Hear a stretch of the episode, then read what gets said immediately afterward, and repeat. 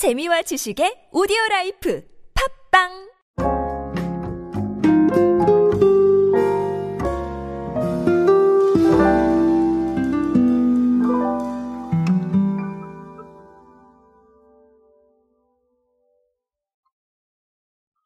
최근에 우리가 시장에서 무라벨 제품들을 엄청나게 많이 만나고 있는데요.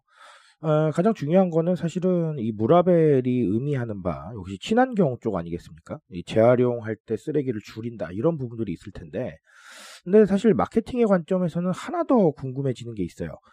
과연 이게 정말로 소비나 매출에 영향을 주고 있을까라는 건데 자 그래야 트렌드로 말씀을 드릴 수가 있겠죠. 제가 뭐 항상 말씀드리지만 실제로 소비나 어떤 현상에 영향이 없다면 네, 그건 트렌드라고 보기가 어려워요.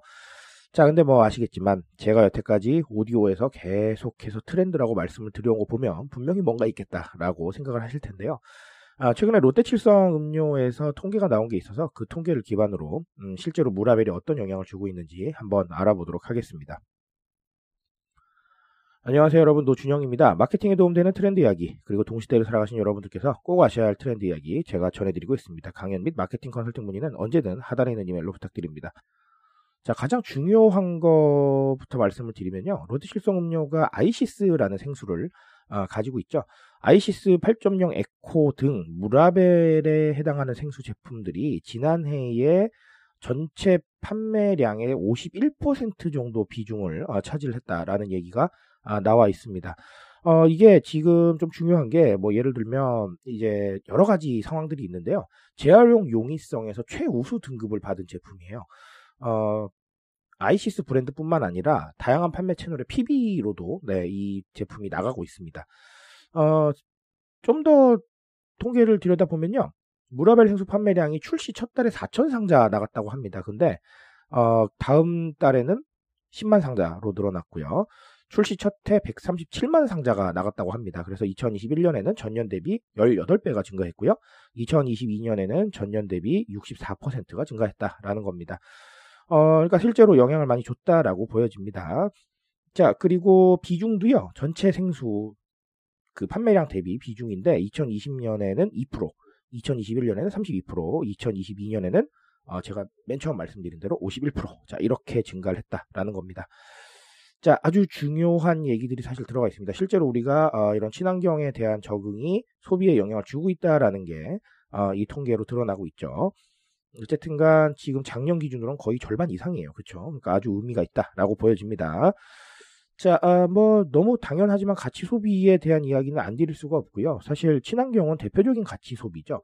자, 가치 소비라는 거는 누군가의 생각과 가치 같은 것들을 소비를 통해서 반영을 하는 겁니다. 그러니까 내가 친환경에 관심이 많다라고 한다면 이 친환경에 대한 관심을 소비로 표현을 하려면 당연히 라벨 있는 제품보다는 라벨 없는 제품이 낫겠죠.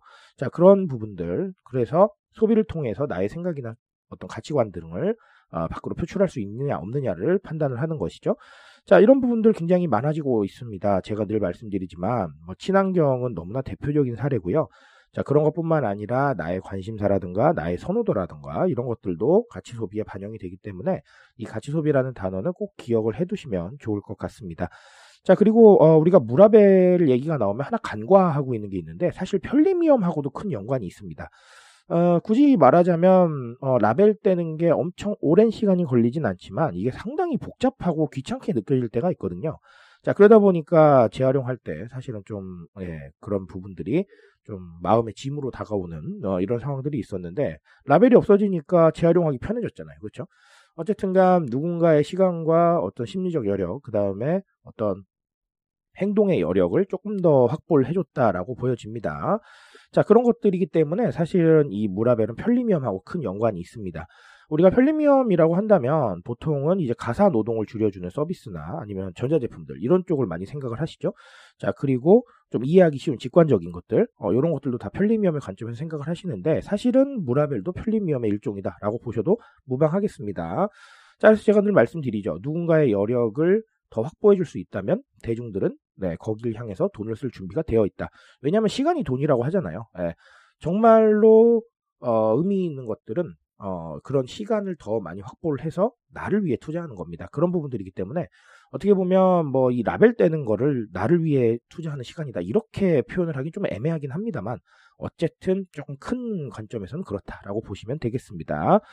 자, 오늘 통계를 보면 실제로 무라벨이 영향을 미치고 있죠. 이런 부분들 한번 체크를 해보시면서 가치 소비와 위험이 우리 트렌드에 미치는 영향을 한번 고민해 보시기 바라겠습니다. 저는 오늘 여기까지 말씀드리겠습니다. 트렌드에 대한 이야기는 제가 책임지고 있습니다. 그 책임감에서 열심히 뛰고 있으니까요. 공감해 주신다면 언제나 뜨거운 지식으로 보답드리겠습니다. 오늘도 인싸 되세요, 여러분. 감사합니다.